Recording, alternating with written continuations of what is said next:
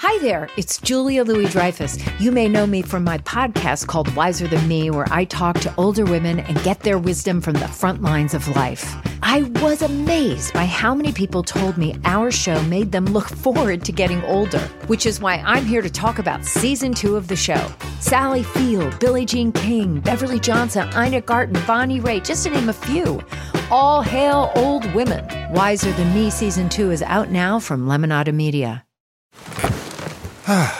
The comfort of your favorite seat is now your comfy car selling command center, thanks to Carvana. It doesn't get any better than this. Your favorite seat's the best spot in the house. Make it even better by entering your license plate or VIN and getting a real offer in minutes.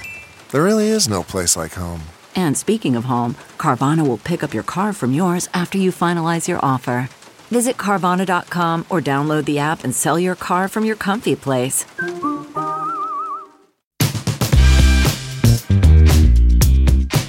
See how that's nice and oh, brown. Oh yeah, like that that's my favorite part. That brown part. So now you want to form that crust, and now you add just a tiny bit of water, and this steam makes it nice and soft on the top, and and Oh. on the inside, and you add that. Oh yeah, I hear it. I hear the sizzling.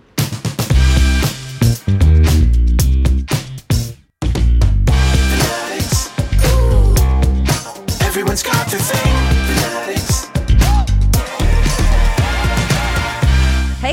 and welcome to today's episode of Fanaddicts. Woohoo! I'm Clare Kramer, of course, and I'm sitting here with my co-host Jake Marin. Hey Jake. Oh hey Clare, I am excited about today's guest. Let me tell you. Are you? Why are you excited, Jake? Okay, so first and foremost, the topic today, gyoza, amazing. But I'm really excited because we have a mutual friend that we might talk about on the episode, and it makes sense considering they're both amazing cooks and amazing actors. And of course, Louis, I love him. I, I've known him as far back as when he was a brutal killer in the movie Predators, which was awesome. But he's also in Hunters. He's in The Man in High Castle, and of course, he's in Tom Clancy's Jack Ryan right now. So he's got a lot going on, but he's still making time to talk about gyoza with us. And of course, you're talking about Louis Ozawa. of course. He's like such an iconic actor.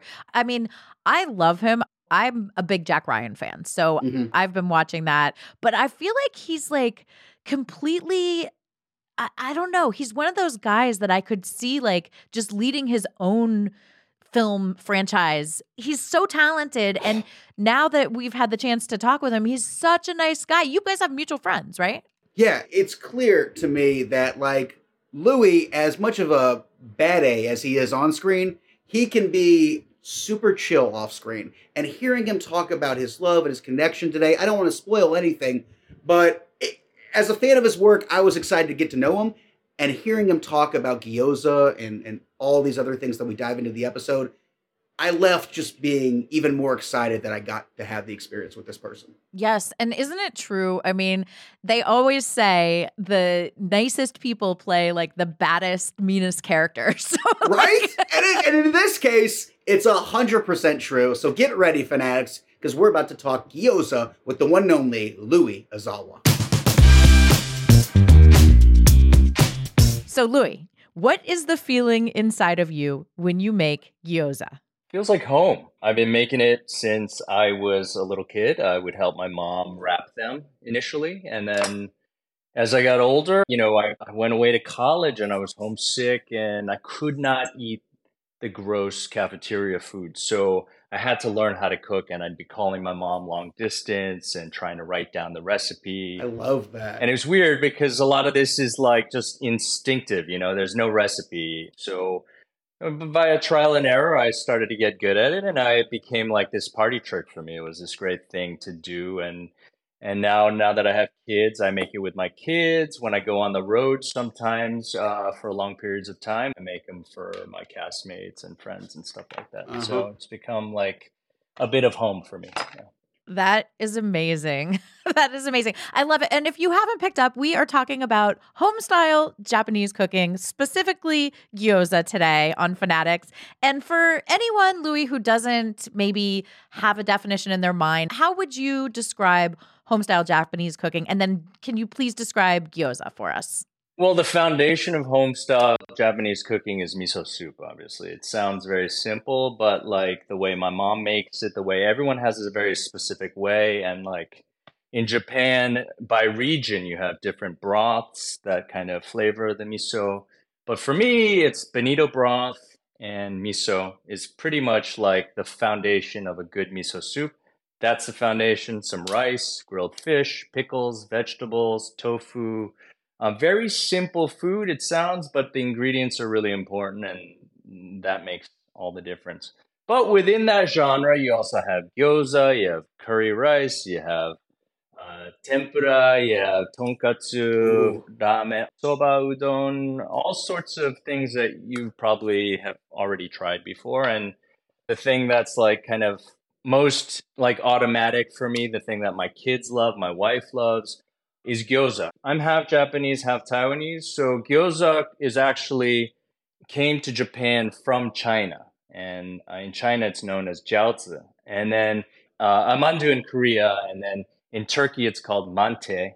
And so it's like a dumpling, basically, a pierogi. Yeah. Everyone, every Mhm. culture's got it. you know? Every culture. It's like the yeah, ultimate all have their food. You've got your carb, you have your meat, you got your veggies all in one. And so I will make like 50 of these and my kids will slam through them. Oh my gosh. I can imagine. Yeah. I would slam through them too. Fair enough.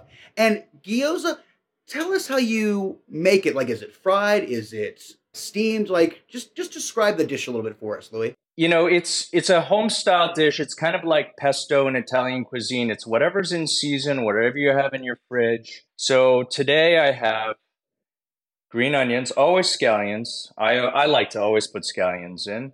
I like to put in this is watercress just because that's what I try to sneak in veggies into my kids' food. Uh huh. Smart. Ginger. Mm. Oh, I like to put in a lot of ginger because it's good for you. Yeah. So a lot of your store bought gyoza, like frozen gyoza or stuff you get at the ramen place is like 70, 80% filler and then just a tiny bit of meat. But I like to do like 50, 50 kind of in volume veggies to meats and a ton of ginger. I don't over season it or and I don't put like tofu. But these are all good things. Like in, in Korean mandus, sometimes you put kimchi in there Mhm. Ooh. get your probiotics and stuff. But I like to keep it like fresh and simple, you know, and we usually just pretty much eat this, rice, and maybe soup or something. Mm. Oh, that sounds so good. So I start by chopping the uh, Chopping the scallions. Is that super loud? or- No, it's good. And is that a way to get out your aggression? That chopping, chopping is an art in its own. I see more of a Zen thing, you know, like as actors, I don't know, we're always on the go and I don't play music, I don't watch anything while I do. I just kind of zone out, zen out and I and I uh, prepare this food. You know, all my worries kind of go away for a little bit. I love that. So you take these veggies that have already been chopped. It's pretty simple. You just add the watercress, green onions, My mouth is watering. ginger. So this is tamari hmm which is gluten free for all you gluten free folks out there. For all you or if you like soy sauce is fine, or coconut aminos, whatever you like. And then this, use sparingly. This is sesame oil, Mm. but that gives it that extra flavor. That little kick. And then I take, you can use chopsticks. Fork kind of generally works best to kind of mix everything in, but you can use a spoon. Originally, were chopsticks used for this mixing part? I'm sure. Yeah, I'm sure. Or, or you know, you can also use your hands. Right. Yeah. That's probably the easiest way to mix everything. That's how I do meatballs. My hands. totally. There's something satisfying about like putting all those ingredients take you back to your childhood a little bit with Play-Doh, that, you know, sensation of mashing together. it's totally a therapeutic, uh, like visceral kind of primal thing, Mhm. you know, like Even the way you're talking about it, Louis, is making me calm. Like I just love everything about cooking this dish.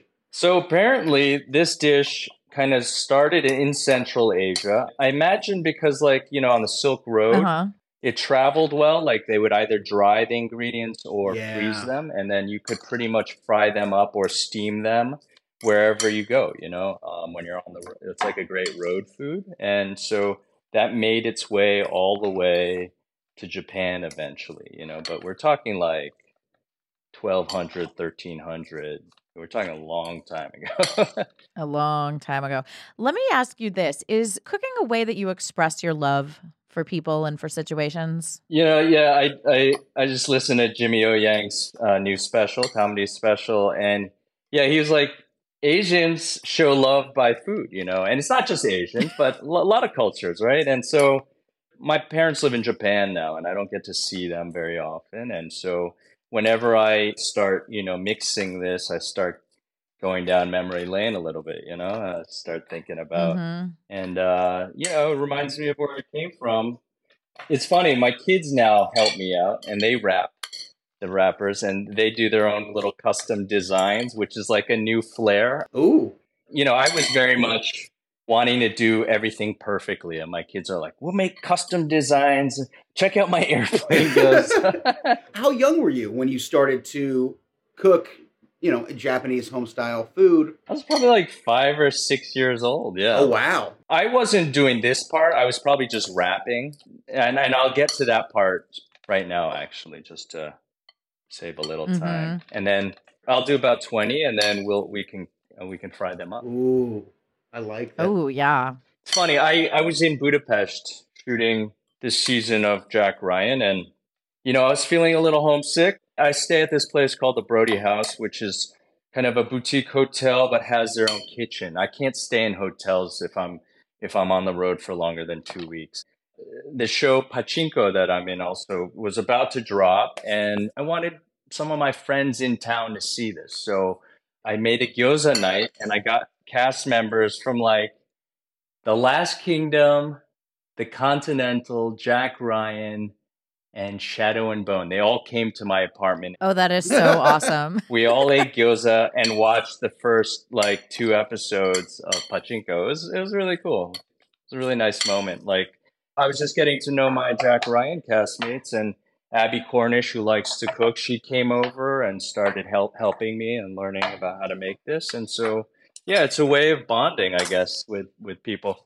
Absolutely. And we talk about, you know, the the history of food and the fact that providing someone nourishment is a very personal act, you know, especially when your hands are on this dish from the very beginning as would be in the 13th and 14th century like you'd probably literally harvest the vegetables yourself and bring the meat to uh, the table yourself so it's very personal in a way Yeah, and and you know, in the old days, people would spend hours wrapping their own skins. Ah. But Uh-huh. like as you can see, there's so many, and I have two kids, and who has the time now?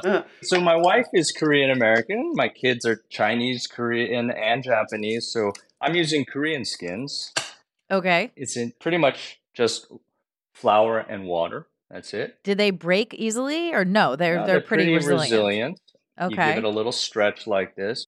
Take some water, put it around the rim. That's kind of like the glue, essentially, that sticks it together. Uh-huh. And here, this is where I'll switch to a spoon. You know, for everyone that's listening out there, there's really no way to mess this up. It's really quite simple and easy. So it's an ingenious thing. Uh, If you're frying them, as you fry the outside, the outside gets nice and crispy, and then the inside is steamed. The veggies like provide kind of the moisture, and the inside gets steamed. So when the outside is fried, then the inside is nice and tender. And see that you put those nice Mm. little pleats in there. I'm not sure what the purpose of these pleats are, but that's just the way I learned. And it's like the edge of a pie crust Yeah. the same Yeah, thing like a totally. little, the little pinching yeah, it's totally a pie crust. maybe it's to keep it together with the water you know the skin i like it You talk about how you learned, Louis. I, I guess I want to know a little bit more about your first few times making this dish and and how you eventually became, you know, somebody who who passed this on to his kids. Well, a lot of trial. I lived in a vegetarian co-op at, in college. Okay. I went to UC Davis, and I remember one of my buddies after freshman year was like, "Hey, man, we were both strapped for cash, and the cheapest place to live was this vegetarian hippie co-op." and it was like literally two hundred dollars all inclusive, including food. Wow. Oh my. wow That's awesome. I mean, I can't even start to begin to tell you how dirty. If you can just imagine. you i know. can but it, it was right on campus. So, you know, other kids had to get apartments off campus. We were on campus, $200 a month. That's like full. Like there was nothing else, no utilities, just $200. That is crazy. You did have to cook vegetarian. So I had to learn. And part of the kind of hazing initiation process or the way they would accept you, this guy was like, we totally game the system. We're, we're not vegetarians by any means. He was like, listen, all you have to do is cook a really good meal for them. And that really helps your chances. And so I called my mom. I was like, mom, how do I make gyoza? You got to teach me. And so I'm sure it was terrible the first time I made it. But after like the first 20 times, I probably had to call and and you know use a recipe the first 20 times I made this. But you know, once I got into the co-op, I'm, you're cooking once a week for like 10 to 15 people. Like you get pretty good at it and pretty quick at it. I'm not even looking at Yeah. it. Right now. Yeah, it's impressive. it just comes automatic, right? Yeah. we talked a little bit about like originally using a recipe, but you really get a feel for the amounts that you need of each ingredient and you can kind of just wing it, right? Yes. It, because it's pork, it's not the kind of thing where you can keep tasting. You know, the only thing is like how much seasoning do you put in, Mhm. right? And Right. with gyoza, if you've ever had gyoza, you can always make a sauce with soy sauce and vinegar, rice vinegar. So it's better to be conservative at, at first, yeah. Mm-hmm. But that's really the only place you can mess up. Even if it was 100% meat, it would still be good. Even if it was like totally 80% veggies, it'd still be good. I've made this vegan with just tofu. You know, you've got to really squeeze out the moisture because then it gets kind of watery. But when you when you do vegan, you definitely have to add a little more seasoning. Have you ever attempted uh, with your family or by yourself to make the skins? Are you- where are you guys located? Los Angeles. I'm in Los Angeles. So have you ever been to Din Tai Fung? No. So if you go to any of these dumpling houses, you'll see there's like 20 people making these skins and wrapping. yes. It's a whole like factory line kind of vibe. And I think eventually when my kids are older, we can do this, but it just takes too long, you know, to just kind of roll Yeah. them out individually. I try to find the ones with no preservatives or as little preservatives. Sometimes you'll look in and you want to find the ones that have like three or four ingredients, right? Like water, flour. This has cornstarch, salt. That's it. That's it. Wow. CarMax is putting peace of mind back in car shopping by putting you in the driver's seat to find a ride that's right for you. Because at CarMax, we believe you shouldn't just settle for a car, you should love your car. That's why every car we sell is CarMax certified quality so you can be sure with upfront pricing that's the same for every customer. So don't settle. Find love at first drive and start shopping now at CarMax.com. CarMax, the way car buying should be. Louis, let me ask you, you know, I love Japanese curry myself. So why gyoza of all the different types of foods you could have picked? Why is that number one? Oh, it's just something that I feel like I can make without thinking about. Mm-hmm. It's something that I always love to eat. Um, I love eating them in restaurants. I've gone to some of the top gyoza places in Tokyo. I love trying new ones out. Uh, I just geek out about it. That's funny you mentioned curry. So, the Japanese curry that you get in the bricks, do you make it at home? You know, actually, uh, a really good buddy of mine makes Japanese curry and uses fish. We use chicken. We use whatever, and it's just next level. So I just love the green curry specifically. So, do you make the roux yourself or do you buy the brick? Oh no, no, no, no! I mean, he makes the roux himself. Wow, wow, that's dope. Yeah. That's dope. Because like when I was a kid, you know, there was the kind of curry bricks that you would buy, and they were loaded with MSG and all sorts of stuff, and they were super sweet. Like the the Japanese curry, as you know, has like apple and honey and lots of onions. Uh-huh. It's more like Mm-hmm. Western stew and curry like put together. But now nowadays, like in Japan, people are super experimental and wanting to get more into like uh, original Indian curries, and they're like starting to add more. They're building their own kind of flavor profiles at home. You know, still within that like Mhm. Japanese palette, but yeah, like adding more. Sort of what happened with tamales and like the tamale changing from just like a side thing to now people have these massive tamale parties where they stuff them with chocolate or, you know, diced apples or very untraditional things. Totally. So it sounds like it's evolving in that same sort of trajectory. Yeah, yeah. And I've had gyoza, for instance, that has had cheese in it, little Mm. cubes of cheese, and you fry it and it melts right in Oh there. wow. Or or Mm. garlic ones, pretty much like a whole Mhm. clove of garlic in there. It's so nutty and delicious. Terrible for your breath. But so good. There's this one spot in Tokyo. I was so young at the time. I had no idea. I, I remember my mom and I, we took like a 45 minute train ride out of the city and we showed up at this spot. And, you know, this is before like the whole foodie culture in America had taken off. You know, Japanese people are like, you do everything to the max. This spot had blown up and there was a line around the block and we go and it's this rundown, like two floor uh, apartment, right? And so you'd walk in and you'd have to climb up these rickety stairs to go to the second floor eating area, and the floor is like all buckled over and everything. That's how devoted we were to gyoza. But uh, that was probably the most delicious gyoza I've ever had. They were so tiny; it was like one bite, and that's the difference I think between like Korean and Chinese gyoza and Japanese gyoza tend to be smaller, like one bite kind of things. You know, Uh huh. Maybe Japanese people are smaller. I don't know. I'm not sure how that happened. Evolution. Yeah, Evolution, evolution. I of don't this. um, you said you originally made these with your mom and grandma. Is that right? My mom primarily. Okay. My grandparents lived in Asia, so it was mainly about like passing along culture. You know, I grew up in New York City. Back in the day, it was everything had to be made from scratch Mm-hmm. because they just didn't have the Asian markets and stuff at that time. Because I'm old, you know. now they're everywhere. so, what was it like when you first wanted to pass that, you know, the tradition of gyoza making on to your own kids? How old were they when they started with you, and and what did that mean to you as a father to be able to teach them? Man, my youngest is three and a half right now. Mm-hmm. and he wants to do everything his brother does. Uh-huh. And I think Mhm. Bodhi, yeah, his my oldest started when he was five. I think it was initially they were they were just fans of eating it, and then I would be making them, and it looks fun, you know, uh, wrapping this stuff, and and so I think he just wanted to try, and then once he started doing it, my little one wanted to start doing it.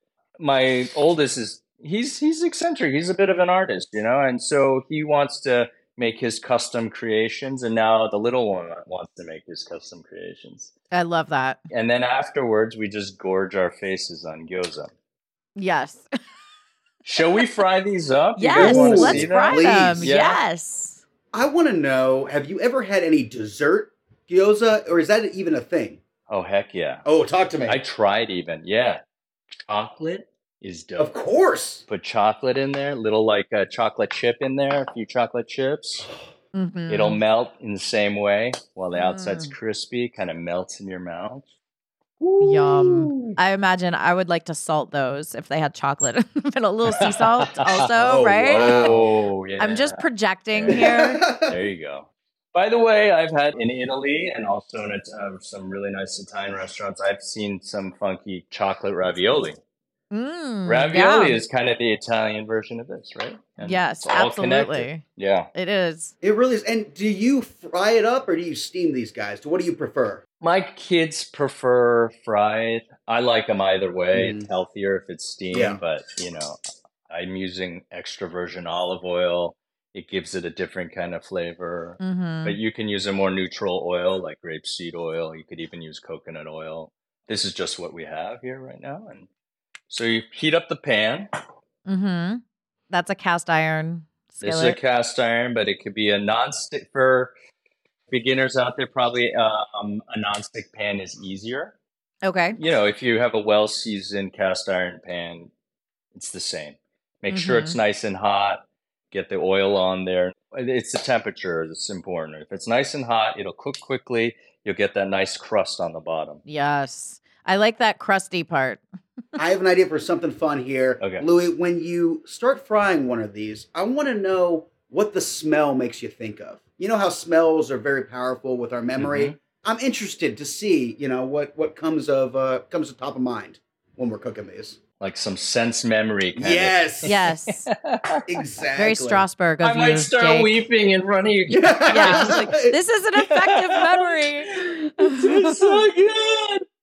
One of my first acting classes, like I went to conservatory, but before that, I, you know, I was a New York method actor, and one of the things we do was like these affective memories or sense memories, and you know, th- it's really effective actually. No, I spent 10 years at Strasberg in New York City. Oh, So- there you go. I know. I'm with you.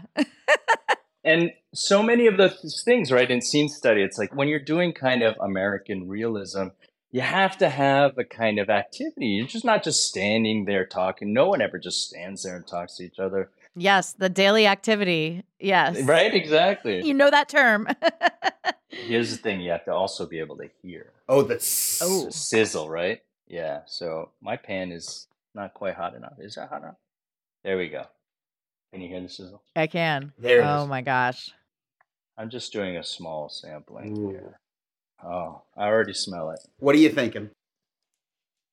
Well, I just flashed so many things. The dirty co-op. the dirty. Man, that kitchen was gross. 87th in York, the apartment I grew up on. I grew up in a, you know, rent stabilized two bedroom apartment.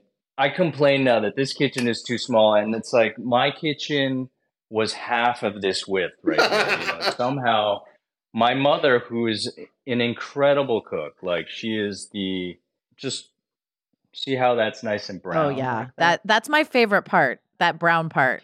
so now you want to form that crust, and now you add just a tiny bit of water, and this steam makes it nice and soft on the top, and and now Oh. on the inside, and you add that. Oh yeah, I hear it. Yeah. I hear the sizzling. And so you turn down turn down the heat to about medium low. When all of that evaporates, your gyoza is ready. Ugh. Going back to my mother grew up in the north of Japan in Hokkaido, where it's not really known for their cuisine, but they're known for their fresh produce. Oh. Everything like the crab, their shrimp, the vegetables. It's like kind of wild country in Japan. But she was the only one of her siblings who left um, when she was 18, left to go to the mainland, and she went to Kyoto, and that's where she really learned to cook and uh, had her own little kind of she was dabbling in acting and modeling and and had like a little cafe and where she cooked everything. And so there wasn't anything that my mom it seemed like couldn't cook whether it was chinese food japanese food korean food uh, italian food just have that palate you know and this kind of skills the fundamentals Did she learn just through practice or did she actually as she got older um attend a culinary institute of any kind? when she married my dad, she did take some Chinese cooking classes, but I think that Mhm. was the extent of it. And then later in life, I'm jumping all over the place. My mother's mother, not to get like too deep, but she, her mother died giving birth to her at the end of World War II in Japan. Like there Oh was just- wow. Japan was decimated. There were no like kind of medical supplies. She died of a simple infection, and so my mother had no no mother until she was like in fifth grade. They lived in like the wilderness in Japan. Wow. My grandfather ate very meagerly, and um, you know, no running water. it's kind of crazy to hear these things, thinking that that's Japan. Right. And then around fifth grade, my grandmother came into the picture. My grandfather remarried, and she really passed along all sorts of things to my mother. And I think that's where that that's where it comes from. Yeah. Yeah. My parents later on uh, they met in Tokyo and they immigrated to the United States. Lots of international community in New York City but Mhm. there was like a kind of small enclave Japanese community, and everyone would come to our house during the holidays. My mom was one of the few Japanese people who knew how to cook a turkey. So Ah. Thanksgiving would always be at our house, but it was always a very eclectic Thanksgiving. There were a few things that we just never made, like no one was making sweet potatoes with marshmallows on top. stuffing probably. We did make stuffing, but there was always a few Japanese dishes mixed in there. Uh-huh. Yeah. So sometimes instead of stuffing, we would do this thing called takikomi gohan, which is like veggie rice with mushrooms and a kind Mm. of savory broth and similar to stuffing and with the turkey. Delicious. Nice. So as you can see, just to Oh, almost all the moisture has kind of evaporated at this point, and this is where you bring the heat up again. By the way, this was my mother's cast iron skillet, oh, it was. That's amazing. Wow. which I think someone gave to her in 1973 or something like that. I love that. And they have a wok apparently that was given to her by this Chinese American woman who's so kind to our family and I think that was also passed down to her. So that wok could be like 150 years old or something like that. Yeah. That's amazing. So you can serve them like this. If Okay. you want them extra crispy, you flip them on that side. I like them extra crispy. Let's see how Oh, that is perfect. it's ready to eat. that is so awesome. oh my gosh. And I'm sorry you're just hearing this, everybody, because they look so delicious. There we go. Oh, I love it. Yeah, I wish we could do this live so you could taste it. I I'm coming over. Where in LA are you? I'm in the valley, so probably Oh, okay. you know it's all close though. So before we do our love letter, which is how Mm-hmm. we like to end this, first of all, you're gonna have to eat one of those so I can you know enjoy it by proxy. Yeah. But delving into the why, it seems like there's a combination of why this is so important to you: history, family. You know, can you talk a little bit about like what the whole process like brings up and means to you? It's kind of a reset button for me. Mm-hmm. Right now, we're in the midst of this strike, and I'm on the road a lot and kind of worried about things that aren't really that important, you know. And when I come home, um, I'm just dad, and it's my way of kind of showing my love and passing along a little bit of my heritage, and uh, a way to kind of uh, reconnect Mm-hmm. with uh, the things that matter and clear your mind a little. Yeah. So I'm gonna eat this. What, what do you think? Please. eat it for sure. But going back to the uh, Strasberg method, it's a it's a habitual behavior. The whole process of making these, you're exactly right. It's a amazing reset for your mind. And this is the best part. Mm. Uh, Mhm. And with that, Mhm. Louis, could you please regale us with a love letter to gyoza and homestyle Japanese cooking? Dear gyoza, you delectably crispy and moist and tender morsel of nutritional completeness. How I love thee. I will cherish you and pass you along to several generations more, hopefully, and spread the spread the gospel of gyoza to people far and wide. Thank you for taking me along this journey, this thousand year old journey. Love, Louis. Love, Louis. Amazing. Amazing. Please eat another Yeah, one enjoy for 'em. me. Okay, picture this. It's Friday afternoon when a thought hits you. I can spend another weekend doing the same old whatever, or I can hop into my all new Hyundai Santa Fe and hit the road. With available HTRAC, all wheel drive, and three row seating, my whole family can head deep into the wild. Conquer the weekend in the all new Hyundai Santa Fe. Visit HyundaiUSA.com or call 562-314-4603 for more details. Hyundai, there's joy in every journey.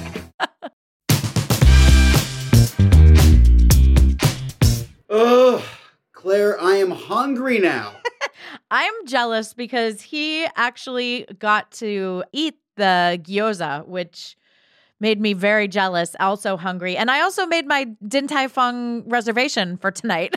oh my gosh. so it's no joke. You know, it's funny. We talked a lot about the history of gyoza and the passing down of the tradition, and I guess in a way of making the homemade food. And it just calls back again like food is such an expression of love and of caring and of support in a community. You know, if someone's dying, Uh-huh. what do you do? You shower them with food. That you know, if someone has died, you're sitting shiva. The food is very important. It's more than just these dumplings, you know? It's kind of like encapsulating Louis' you know, childhood and now his role as a father and also his obligation to pass on traditional aspects of his life, Yeah. even though he's raising his kids in America. It was family. It was culture. It was passing on something as simple as just a bite to eat. But it just shows how, you know, there's so much deeper meaning to a lot of these things we talk about, but food especially. For example, my mom will surprise me with little chocolate or sweets every now and again. And, it's just an Mhm. expression of love. You know, it, it, it's not even about the item itself, which is typically delicious. It's about the process, who you're doing it with, and just the end result of the experience. And talking to Louis today just really drilled that home and seeing all the emotions come up as he cooked. Yeah. It just lets you know how deep this goes with him. What is your gyoza? What is your food that like the family made together? Okay, so my mom was not much of a cook, and my dad would do do the cooking, and, and a lot of it was grilling. Mm-hmm. So for me, I'm a Texan. I'd go to a lot of barbecues. I remember going to fifth grade football, and afterwards we'd have these huge barbecues. So I would say grilling steak. Mm. It's that simple, Clare. Grilling Yeah. steak for me. I'm a basic Texas man. And the, the marination of the steak is important too. Exactly. The marination is everything. I learned that. I keep it simple. So for me, it would be when I went off to college to New York, my grandmother used to make batches of homemade chocolate chip cookies. And her cookies were like her cookies were small, Jake. They weren't big. They weren't like the big ones you see today. They were small. They were sort of condensed. They had that pure Oh my flour taste. My grandmother and my mom grew up in a very small town in Ohio, and my dad too. So everything was, you know, very farm esh. Uh huh. And these chocolate chip cookies would come like once a month. And oh my gosh, they were so good. And it just, it makes me happy. You know, I have the same name as my grandmother. She was Clara Elizabeth, and I'm Clare Elizabeth. We had a very special bond. Oh, do you have the recipe? There is no recipe. wow. Yeah. So I can totally relate to everything that Louis, you know, was talking Yeah. about and going through when he was like creating this gyoza for us. It's all about feel and touch, and you get it through experience. Being in a disgusting vegetarian co-op and having to cook for 15 people. Well, I'm just impressed with the $200 a month, like all Yeah, in. Is, is, is that still available? I really enjoy cooking and I I find it very creative. I don't often use recipes. I mean if I'm baking, obviously I'm using a recipe. I'm not gifted in the baking arena. Totally, that's a different game. But like I I like to think of cooking as like assembling ingredients. It doesn't have to be measured, it doesn't have to be perfect. It's done to the flavor, you know, Yeah. that you choose. So it's jazz. You're playing jazz with it's your food. jazz. You know? I love it. I love it. By the way, we've done a jazz episode. Leonard Maltin, he loves jazz. So if you want to listen to that, head on over to wearefanaddicts.com or at We Are Fanaddicts on Twitter. Sharing is caring. Let a friend know. And, uh, you know, if you want to try making your own gyoza, I'm sure you could tweet us and tweet Louis and let us know. Let us know how it goes. What's your recipe? What's your secret sauce or your secret ingredient? Yeah, hit us up. See y'all very soon. Bye. And coming up next week on Fanaddicts, one of my favorite actors, Kevin Pollak. Yes, he is the host of My Mrs. Maisel pod. And of course, he plays Moshe Maisel on The Marvelous Mrs. Maisel. That's a tongue twister. I know and love him from Usual Suspects, of course, A Few Good Men, The Whole 10 Yards, a bunch of stuff. And he is coming on to talk about his love of something very special and secret. So you will have to tune in next week to see. See you guys then. Bye. Thank you for listening to Fanaddicts, a Roddenberry podcast. For more episodes and info, head over to wearefanaddicts.com or tweet your Fanaddicts thoughts and stories at wearefanaddicts. Yes, that's We Are, F A N A D D I C T S. Our show is hosted by Clare Kramer and me, David Magadoff. Produced by me, Clare Kramer, and Kelsey Goldberg. Executive producers Trevor Roth and Rod Roddenberry. Our sound engineer and editor is Elizabeth Joy Wyndham, and you can thank Stephen Mudd for our theme song. Catch us next Thursday for another Fanaddicts episode.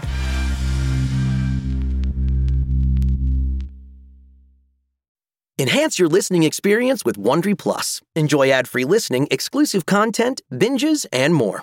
Join Wondery Plus in the Wondery app or on Apple Podcasts.